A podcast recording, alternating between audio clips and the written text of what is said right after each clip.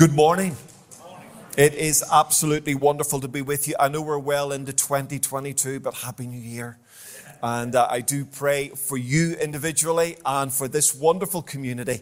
I pray it will be a year of increase and blessing and life and, uh, and a greater intimacy uh, and understanding of the Lord Jesus. Ultimately, that's who we've been singing about today. And if you're a guest with us, we make no apology for saying we love Jesus, we serve Jesus. Personally, Jesus has transformed my life. He's given me a hope and a future. And I can't really imagine my life now without Jesus. So it's one of those things. I was driving across uh, the M62 this morning, just talking to the Lord. I said, Lord, I don't even know what my life would look like without you. And uh, to be honest with you, uh, I'm not even sure I would have a life without him. So, so I'm just, just so blessed. And uh, I was on Friday, I went to the cinema with my wife. It's our sort of Sabbath, our day off on a Friday. We did a, a Friday afternoon cinema. Feels a bit sinful, doesn't it? A Friday afternoon cinema. And, uh, and we went to watch the movie Belfast. And uh, I found myself deeply emotional watching the movie, much more emotional than my wife. My wife's English. So she wasn't getting half the humor in the movie. And uh, it was based around the, the outbreak of the Troubles in 1969. And I was so emotional because I was remembering the grace of God. His grace that protected us, His grace that kept us, His grace that saved me, His grace that gave me a hope and a future. And I could have easily been a statistic in the Troubles. And yet, by God's grace, I'm sitting in a cinema watching a movie about Belfast. And I was just so grateful. And we, we've got to stay grateful. That's, what, that's why moments like this are so important for us to remind us of just how blessed we are. And I know we're all facing challenges and we've all got uh, things that, you know, uh, uh, we're, we're, we're, we're trying to negotiate in a 21st century world. But we are incredibly blessed to be loved by Him. Amen? So, listen, it's my joy this morning to share the Word of God with you for a few moments. And I am concluding uh, a series called Go Again. And if you've missed any of that series, it's all on podcast, all absolutely free. You can access that. And I would really encourage you to do that. And I'm going to be reading uh, just a couple of verses from the words of Jesus from the book of Matthew, chapter 7. So if you want to look that up, you can. Matthew chapter 7, it's the very first book of the New Testament. I would encourage you, if you've got a Bible, look that up, whether that's on your phone or your iPad, or you've got one of these like old fashioned things like me, uh, that grab that and just follow that with me. Now, before I read the reading, let me just give you a bit of context. Jesus has just preached um, one of his greatest collective sermons. So Jesus does a lot of preaching and teaching through the Gospels, but this sermon's monster. It's, in fact, we call it the Sermon on the Mount. And um, if you think my sermons are long, this sermon starts at Matthew chapter 5 and finishes at the end of chapter 7. It's monster. It's a huge sermon. And what's really important about this sermon is that Jesus is really describing to us what his kingdom looks like. All right? So he's he's trying to speak to a massive crowd. Some of the, that crowd have already sort of made a decision to follow him, whatever that means and others are still trying to work them out. And Jesus is describing what his kingdom looks like. In other words, here's what he's saying If you follow me, this is what the world should look like in your world. This is how things should look in you, and this is how it should sort of flow from you and touch your world. And if you are a serious follower of Jesus, then the Sermon on the Mount is sort of a non negotiable passage to read and think about. It really is something that we should be thinking about because it is the very core of the ideas that Jesus had. And in the little passage I'm about to read you, we're coming to the conclusion. And that's the start of my sermon, but it's the conclusion of Jesus' sermon. And he's bringing this to land. And so in verse 24, he says these words Therefore, everyone who hears these words of mine and puts them into practice is like a wise person who built his house on the rock. The rain came down, the streams rose, and the winds blew and beat against the house, yet it did not fall, because it had its foundation on the rock. But everyone who hears these words of mine and does not put them into practice is like a foolish person who built his house on sand. The rain came down, the streams rose, and the winds blew and beat against that house, and it fell with a great crash. When Jesus had finished saying all these things, the crowds were amazed at his teaching because he taught as one who had authority, not as the teachers of the law. Dawn and I, the woman I'm married to, we will be married 35 years this coming July. And in those 35 years, we have had the privilege, we've had the blessing of, including our current home, of owning four homes in that journey. Now, every single one of those homes, without exception, we have improved. Okay? We've left them in a better state than we found them. And, uh, and actually, in some of the homes we've lived in, we've had sort of relatively little work to do, you know, apart from putting your own stamp on it and making it look and feel like yours. Other homes we've moved into, we, we really have done a fair bit of work to it. And I remember one home that we uh, purchased, and uh, I mean, in a lovely area. Uh, it, was a, it was a beautiful home. We thought this was going to be where we were going to spend the rest of our lives, this particular home. And we decided it didn't have a separate dining room, so we decided that we would convert the garage into the dining room. It sort of had a double garage, a sort of a lean to thingy garage, and then an integral garage. And we decided to turn the integral garage into a dining room. Sounds simple enough, and we set to work on that. Well, when we say we, the builders, uh, set to work on that, had I been working on it, uh, it would still be happening. And so, and so these guys set to work. And I remember in the midst of the work, they called me in to the room they were working on, and they said, John, we've got a problem. And when they pulled the ceiling down of the garage in order to start the sort of the, the, the, the, the serious work on this extension, they discovered that the, the joists between the garage ceiling and the bedroom, which was my youngest daughter's bedroom immediately above it, were, and I quote, hanging together by a thread. He said, Now we can't just fix this. We're going to have to get building regs in to have a look at this. And of course, you hear building regs and you're your bowels sort of move, don't they? You sort of think, okay, we're looking at thousands of pounds here. This is, this is the end of my life. What's going to happen here? What if he condemns the house? Uh, and we end up, you know, get stuck. And it, was a bit of a worrying moment. He said, don't worry about it. I think it'll be okay. But they brought this person in and, and do this, do that, do the other, and fix it all. At the same time, we were uh, remodeling the upstairs bathroom, sort of turning one little room into an ensuite uh, bathroom and then remodeling the other bathroom. When the builder started ripping the floor out, he said, John, come and have a look at this. And he said, in the corner, right in the corner of the shower, uh, it had been leaking for years, apparently. And he literally took his finger and he put his finger through the floor. He said, I don't know how you guys haven't ended up in the kitchen when you've been having your shower. Now, when we bought that house, it looked amazing. But when we got under the surface,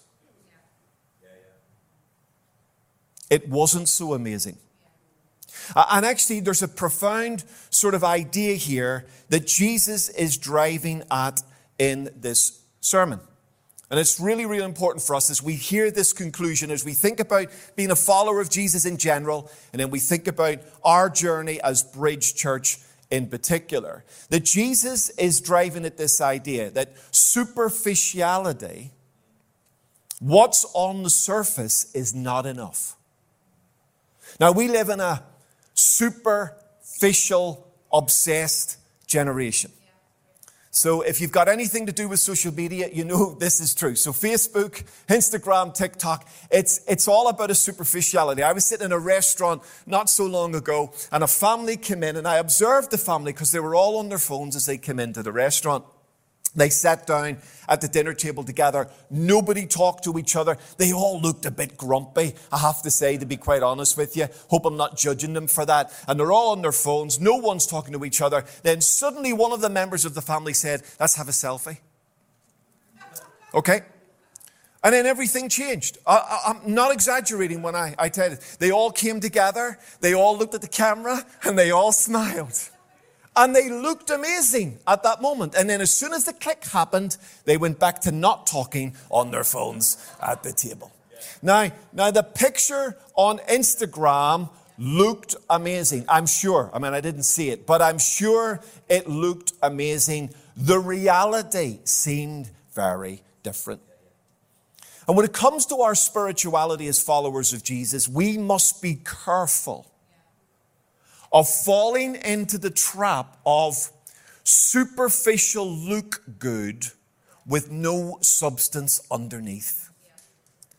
Now, Jesus would rather, now please hear me carefully, Jesus would rather you not look so good, but be solid, than look sexy and be empty. Are you with me?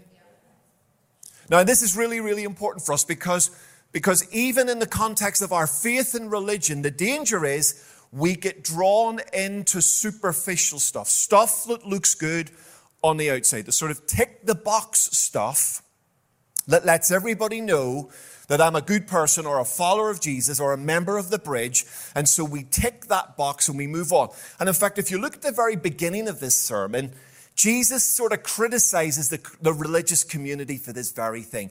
He says to the crowd, your righteousness, your behavior, has to supersede that of the religious community, the Pharisees, because Jesus was saying they look brilliant on the outside, but they're not really cutting it in the area where God really, really looks the most. The Lord is not impressed by what we look like, He is impressed by who we are. Are you with me? And anything then we do on the outside, as far as the biblical idea is concerned, is coming from the inside. What we mustn't allow is the outside to drive the agenda.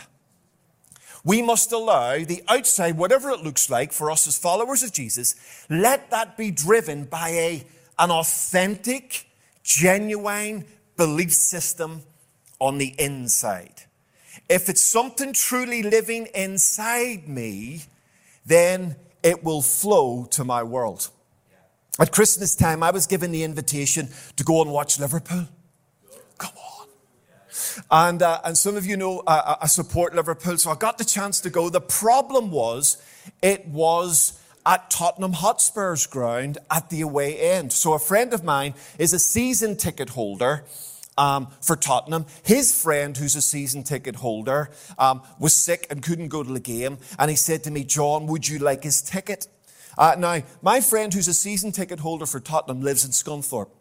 Work that out. I don't know. I'd say, I don't know why you would do that. But he, there he is. He says, I'll take you down. We jumped on the train straight after church, went to church in the morning, jumped straight on the train down into London, and I was really excited to see the Tottenham Hotspur football ground. I wanted to know what you get for a billion pounds. What does a billion pounds look like? Come on. And I have to say, it's spectacular. It's a really immense um, stadium. And my friend said, listen, what we'll do is we'll go into our little supporters club, and there's a members club, his members club round the corner. It's like really clandestine. It's all very secretive. And you go, and there's no signs or anything on the door. Suddenly knock the door, the door opens, and you're in. You're into this world, this Tottenham Hotspur world. And uh, I was warned not to wear anything Liverpool. I had nothing red on me. I wore a blue jacket, God help me. It was a terrible day. It was a terrible day. And I went in and I was suddenly into another world. I had left church at Scunthorpe and I had just entered another church. I entered into a world where the boys and girls that I started talking to, and I got talking to quite a lot of them, the boys and girls I were talking to weren't just going to the match, they were Tottenham. This wasn't just something they were doing, this was something they are. Their, their actions were an expression of a profound sense of commitment and belief system to this idea. Now, I don't know what would possess anybody to support Tottenham Hotspur. I'm not quite sure I could ever work that out, why you would do that. But here were people who were not just supporting them. This was their life. And when you got talking to them, you realize these people are spending thousands upon thousands of pounds following Tottenham. Why would you do that? My friend warned me, you know, we went into the ground and I was sitting behind the goal. All the Liverpool supporters were underneath me. And I was sitting behind. But my friend said, John, these boys are hardcore. You got to keep a rap on it if Liverpool score. And uh, do not react. And I, I, thought, yeah, I can do that. I can do that. I can sit in my hands. Liverpool equalised. And I went, yes! The guy beside me looked at me, said, Are you a scouser? And I said, No. He said, Do you support Liverpool then? I said, Yes. He said, You'll be all right with me. You'll be fine. And I survived. We survived the day. But it was amazing. It reminded me again, I had just left church and I was in another church. I had just left a religious building and I was in another religious building. And I was meeting people for whom support of their club was not superficial, but it was the core of their being. This is exactly what Jesus is driving at. He's saying, if you allow my kingdom just to remain something on the core, then it will be something you do. But if you allow my kingdom to become part of your world, then it will become something you are. When it's only something you do, you have to think about doing it. When it's something you are, you do it without thinking about it. Come on, are you with me? Does that make sense to you? And that's what Jesus is driving at. He doesn't just want a religion where we do, he wants a religion where we are. He doesn't just want something that we tick the box on, he wants something that is an authentic expression of our world. And as if to ram that point home, three ideas sort of help us with this. And we'll, they'll all wrap together. Hopefully, it'll make sense for you in this beautiful sermon of Jesus. The first idea is this it's fruit, okay? First idea is fruit. In our, in our reading, Jesus starts off by using the word therefore. And I was taught in Sunday school whenever you see a therefore, ask what it's there for.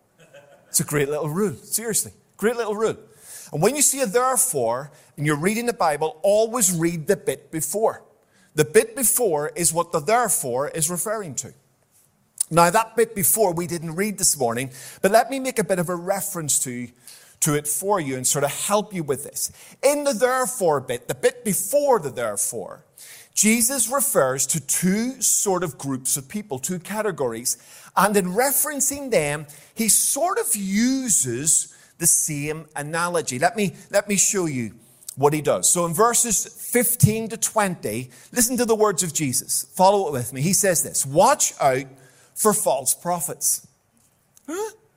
He says this They come to you in sheep's clothing, but inwardly they are ferocious wolves. By their fruit you will recognize them. Do people pick grapes from thorn bushes or figs from thistles? Likewise, every good tree bears good fruit but a bad tree bears bad fruit. A good tree cannot bear bad fruit, and a bad tree cannot bear good fruit. Every tree that does not bear fruit is cut down and thrown into the fire. Thus, and this is the punchline, the little mini punchline. Jesus says, Thus, by their fruit, you will recognize them. Now, Jesus is speaking of false prophets. Prophets were very important people in the days of Jesus. They brought the word of God. These were people who took God's word and presented it to the people. These were serious religious people. And yet Jesus says, You will recognize them not by their words, but what? By their fruit. by their fruit. And Jesus is, is encouraging us to ask this question about ourselves and about, about maybe each other. He's asking us to ask this question Is what we are saying matching up to what we're doing? Or even to put it a better way, is what we're doing matching up to what we're saying? Sometimes we say, you know, he doesn't practice what he preaches, but really a biblical way is, well, it's preaching what you practice. That's a better way to think about it. And Jesus is saying to us, it doesn't matter how impressive the gift, or how dynamic the words, or how outstanding the charisma of the person, if the practice isn't matching the words, uh-uh, you have the freedom to ignore that person. Because by your fruit, or by their fruit, you'll recognize. Does that make sense to you? Okay. And then he goes on and he sort of rams the point home with a second little example, verses 21 to 23. Not everyone who says to me, Lord, Lord, will enter the kingdom of heaven, but only the one who does the will of my Father who is in heaven. Now listen to this, it's a bit scary. He says, Many will say to me on that day, Lord, Lord, did we not prophesy in your name? And in your name drive out demons, and in your name perform many miracles? Then I will say, little punchline, then I will say to them plainly, I never knew you. Wow. That's a bit scary, right? Because on the surface,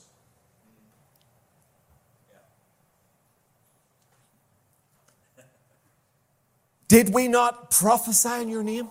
Wow, that's pretty impressive on the surface. Did we not cast out demons in your name? Did we not perform miracles? They're all impressive things. And in our world of, of maybe being influenced by the superficial, in our world, that's just enough. That turns our head. And Jesus says, actually, it's, it's good, but it's not enough.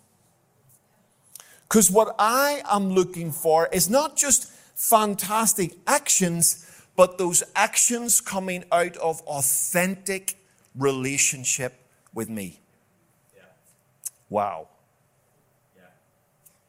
I don't know about you, it makes me really think as a follower of Jesus. And the challenge to me is is what I'm doing coming out of who I am in Him? Or is what I'm doing more important than Him? And actually, what Jesus here is, is, is driving at is not that we should stop doing those good things. He's not, don't hear what he's not saying there. He's not saying these things aren't good. He's saying that actually we mustn't allow the superficial expression of those things to detract us from the reality of what he's really after. And the reality of what he's really after is a relationship with him that then allows me to commit to doing the will of God. Does that make sense to you? So Jesus then is, is saying, he's talking about these wise and foolish builder. But before we even get to that, he's saying, listen, um, by, by fruit you'll recognize it. It's, it's not what a person says but how a person lives out of that authentic belief system. Uh, and it's not even the impressive things a person does in terms of all of those br- brilliant spiritual things, but as long as that's coming out of an authentic relationship with me. Make sense? Maybe, maybe not. Anyway, we'll keep going because he connects it to the next bit. So if you hold those pictures in your head and then we move to the next bit, it starts to make real sense as we land this with our builders at the end. The second issue talks about is moves from fruit to faith. Now look at this. He says this, therefore, everyone who hears these words of mine and puts them into practice is like a wise man who builds his house on the rock. Now, two elements that are really important to us. Hears these words of mine and then puts them into practice. Now, if you've hung around the Bible for a little uh, amount of time, hopefully you've discovered two dynamic principles about faith. Uh, there are many, but there are two that are really important. And if you forget everything else, remember these two things. These are so, so important. The Bible teaches us that faith, my faith, is created by the Word of God. That when I hear God's Word for real, that creates faith in me to follow that Word. So Paul says faith comes by hearing, and hearing by the word of God. And this is what Jesus is leaning into because uh, it's, it's obvious. I mean, unless someone listening to Jesus has a hearing problem, it's obvious that everybody hears him. But he's not just talking about hearing with your ears. He's saying, if anyone hears me by faith, if anyone is hearing what I'm really saying, okay? And this is a strong idea right through the biblical text. The idea of not just hearing with our ears, but hearing in such a way that it leads us to the second thing about faith, and that's it. If faith is created by hearing the word, then faith is completed by doing the word. You with me? And here's what James says. He says, As the body without spirit is dead, so faith without deeds is dead. Okay? So we've got two things going on here. Faith comes by hearing the word. So when we hear the word of Jesus, that word can create faith in us to do whatever he wants, he, he wants us to do. But then the doing of that word is the evidence that faith is at work in me, that my faith is complete on that issue. And that's why Jesus says, the man who hears and puts into practice. The two things are running together. Strong idea in the biblical text that when we hear, we know we've heard him because we do what he says. All right? So, you know, I'm, I'm a parent of, of three children. Uh, uh, they're all adults now. But, you know, as those children were growing up, we often would have the experience that they listened, but they didn't hear. Please go and tidy your room. My children would nod. But the room remained untidy. So what they've done is they've listened, but not heard. If they hear, they will tidy their room. If they don't tidy their room, they haven't heard in this sense. So I meet a lot of people when it comes to Jesus, listen, but don't hear. And Jesus is saying to the crowd, if you're just listening to my words but not hearing them, then nothing's going to change. When you hear them, then you'll obey them. And in fact, it's your obeying of those words that is proof that you're hearing them. Wow. So powerful. And that's why you can have millions of people in a religious context being impacted by religious teaching and not changing. Because they're listening. Cool words. Nice sermon, John. We're, we're maybe even reading the Bible, hearing these words, listening to these words, but until we hear them and then do them, then, then actually these words remain superficial. Does that make sense to you? And Jesus is driving at this. I've discovered that people believe they believe a lot of things. Yeah? But the evidence, the true evidence of what we believe, is what we do. Are you with me? So, and that, you know, in the context of this series, that has two levels of application. The big and fundamental level is me as a follower of Jesus. I can claim to be a follower of Jesus, but if I am not doing what he's asked me to do, I'm not following Jesus on this issue. Are you with me? Now, now yeah, I can point to the fact I became a Christian uh, as a wee boy in Belfast. I can take you to the, to the place. If we could get in a time machine, I could take you to the very little room where I now. So I've got all the experience of that. But the challenge now to me is, is not what happened, but what I am continuing to engage in. And if, if I claim to be a follower of Jesus, the evidence of that is I'm doing the things that Jesus has asked me to do. And the other application, which is not really in this text, but in the context of this series really helps us, is, is, is even what we believe about this community, what we believe about the bridge, what we believe about each other. I, I meet a lot of Christians who believe they believe a lot of things about church, but their behavior seems to say, you don't really believe that so much. What I believe about the bridge, what I believe about my church back in Scunthorpe, what I believe about the Christian community will be evidenced in what I do. Not what I say I believe, but in what I do. In terms of my commitment to this place, my financial commitment to it, my commitment to the, to the physical body, my commitment maybe to the processes and the, and the callings and the purposes of this church. I, I'm committed to it because, because this is what I really believe. And a lot of people believe they believe, but their actions say, not so much. Yes? I mean, I talked about Tottenham and Liverpool. In reality, right, in reality, I'm not really a Liverpool supporter.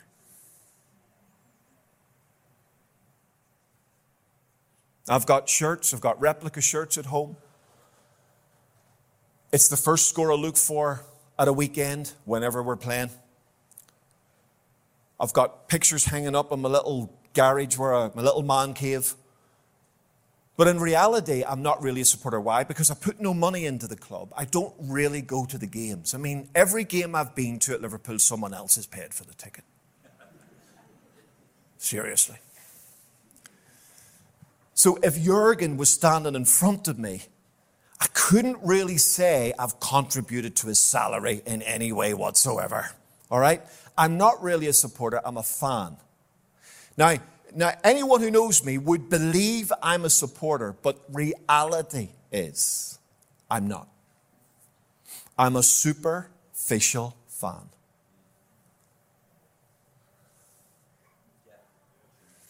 And that's what Jesus is driving at. He's saying to the crowd, you're going to be a superficial fan of this, or, or you're going to you're going to become a proper supporter. You're going to lean in and grab this. And if we're prepared to do that, then everything can change. And when it comes to our local church, we can be, we can be a fan or a supporter. Come on. You're very quiet. But this is the difference. Jesus ends with this idea. Last little idea, and we're done. I'll pray. He goes from fruit You'll recognize them by their fruit. So don't just look at the superficial, look at where it's coming from, look at the consistency, the connectedness. Then he goes to faith. Real faith is hearing and doing. And then he goes to foundation. Oh, yeah, but I was just going to say, you beat me to it. Bless you. Uh, the foundation. Now look at these words. With this, I'm closing. He said, The person who hears my words and puts them into practice is what? Is like a wise man, wise person who built his house on the rock. The rain came down, the streams rose, the winds blew and beat against the house, yet it did not fall. Here's the punchline again, and the punchlines for Jesus are very important. It did not fall because it had its foundation on the rock. Now, what's the rock here? The rock here in this context is the hearing and the doing. The rock here is the fact that, um, going back to the false prophets, our words and our behavior are the same. The, the rock here, going back to the people who say, Lord, Lord, are those that are doing things out of an authentic, intimate relationship with Jesus. This is the rock. The rock is when what I hear and what I do collide together. And Jesus says the person who hears what I say and does what I say, that action, that two actions that are really one action in his, his understanding becomes like rock on which they build their lives. I don't know if you noticed, but in the little story of Jesus that he closes with, the house of the wise man and the foolish man looked the same. On the surface.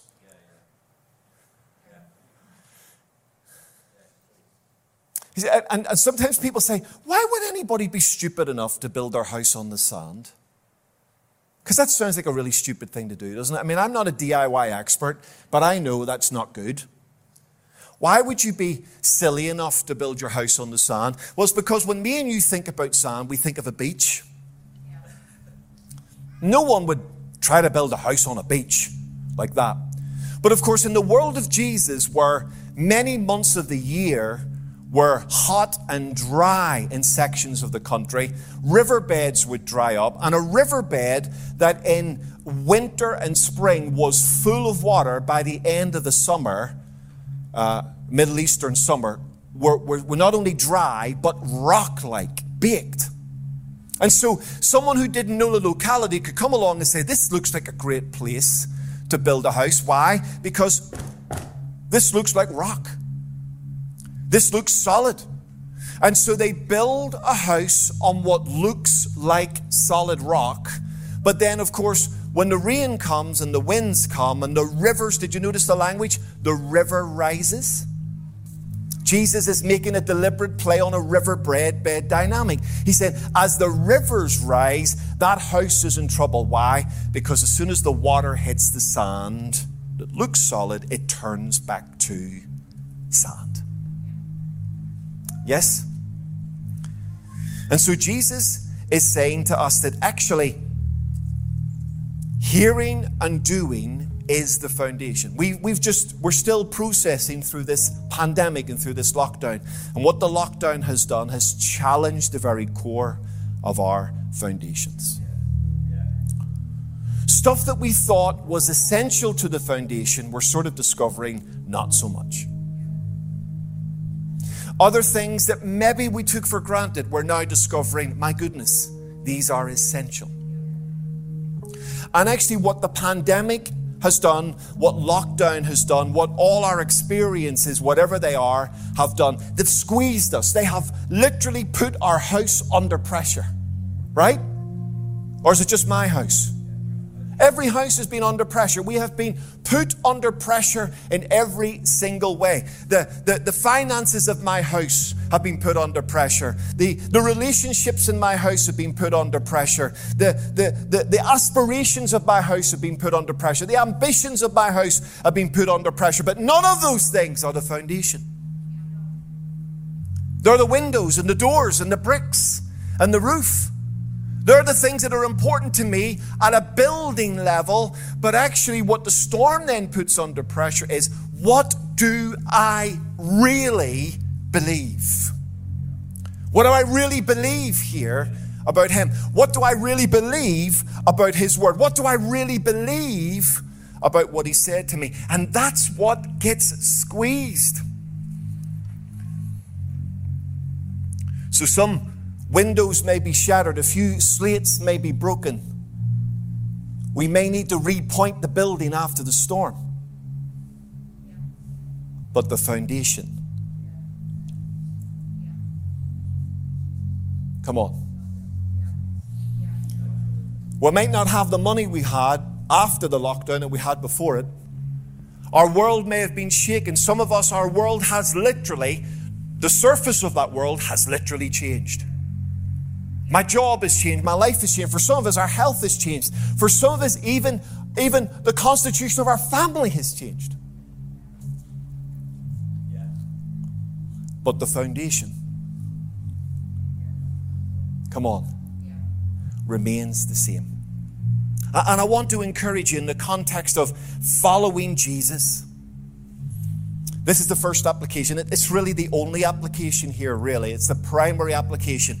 Jesus is, is saying to us, be a person who not only hears me, but, but puts my word into practice because whatever is going on around you, whatever is going on above the line as far as your life is concerned, whatever the shape and style of the house, actually, as long as the foundation is solid, you're going to be okay.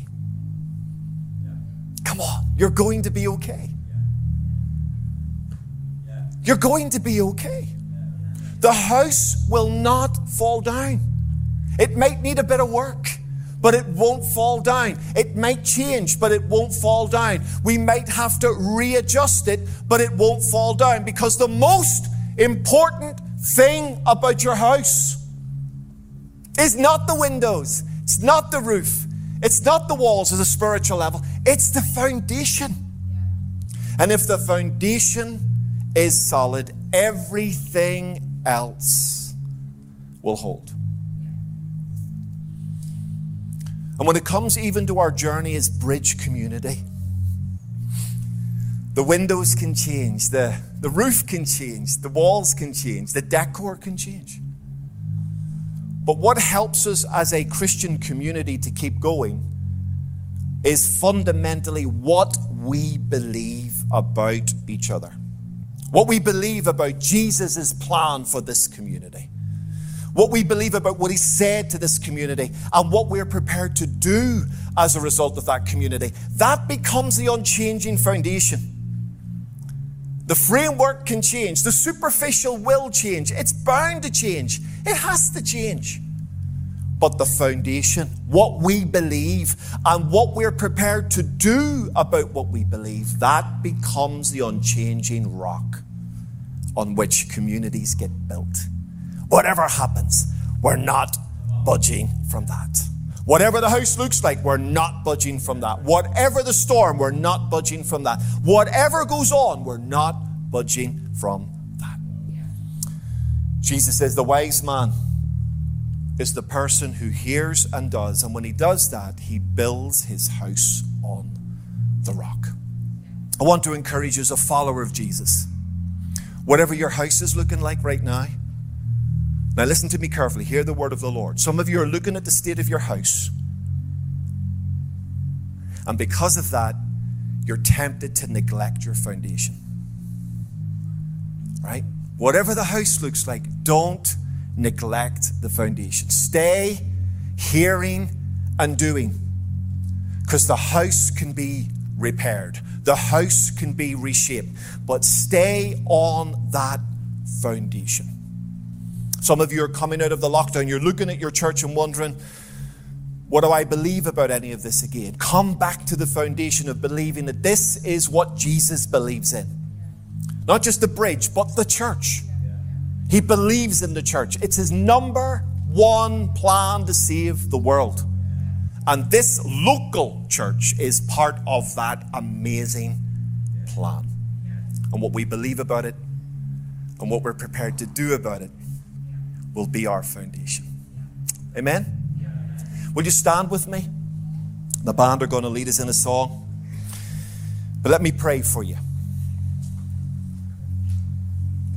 I know I may have said some things today that are, are challenging, they're tough. They're, I've been a Christian a million years, and I read these words, and I, they really dig into me. Am I Am I settling for superficial?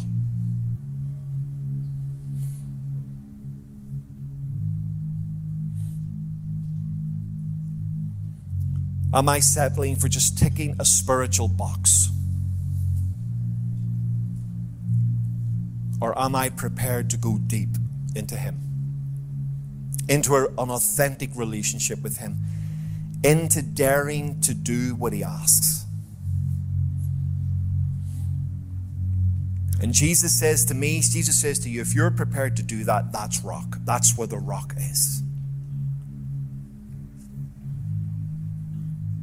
Like you, I've been challenged. What do I believe about the church? Moments when I've sat online and watched it, I've thought, I'm not sure this is what I believe about the church. Church is a community, church is a family. Thank God for the technology. Where would we be without it? The technology's been amazing. But if I did my marriage online, we'd be divorced by now. If I'd raised my kids online, they hate me by now. Some things online helps, some things our belief says we got to push in a bit further. So, Lord Jesus, I pray Help us. Every person in this room, every person online, we're all at different places, different journeys. Our houses are in different conditions, but Lord, we are being called to the same foundation. A foundation where what we hear you say and what we practice becomes the solid rock on which we build. Lord, I pray for my brothers and sisters that you will help every single one of them to have the courage not to settle for the superficial, not to settle for just ticking a box, not to settle for just being a fan, but to press in, dig deep, hear and obey, become a true follower and supporter in the everyday moments of our lives. And Lord, we leave the condition of our house to you because we trust in the power of the foundation. And so, Lord Jesus, I pray your blessing on my brothers and sisters. I pray your blessing on this church community. I pray your blessing on the leadership and family of the bridge. I pray, Lord Jesus, that this will be a community built on rock. I pray, Lord Jesus, that we will be men and women built on rock. And I pray that our homes and our families and our marriages will be built on rock. And I ask this, Lord, for your glory, for your honor, and for the esteem of your name. In Jesus' name. Amen.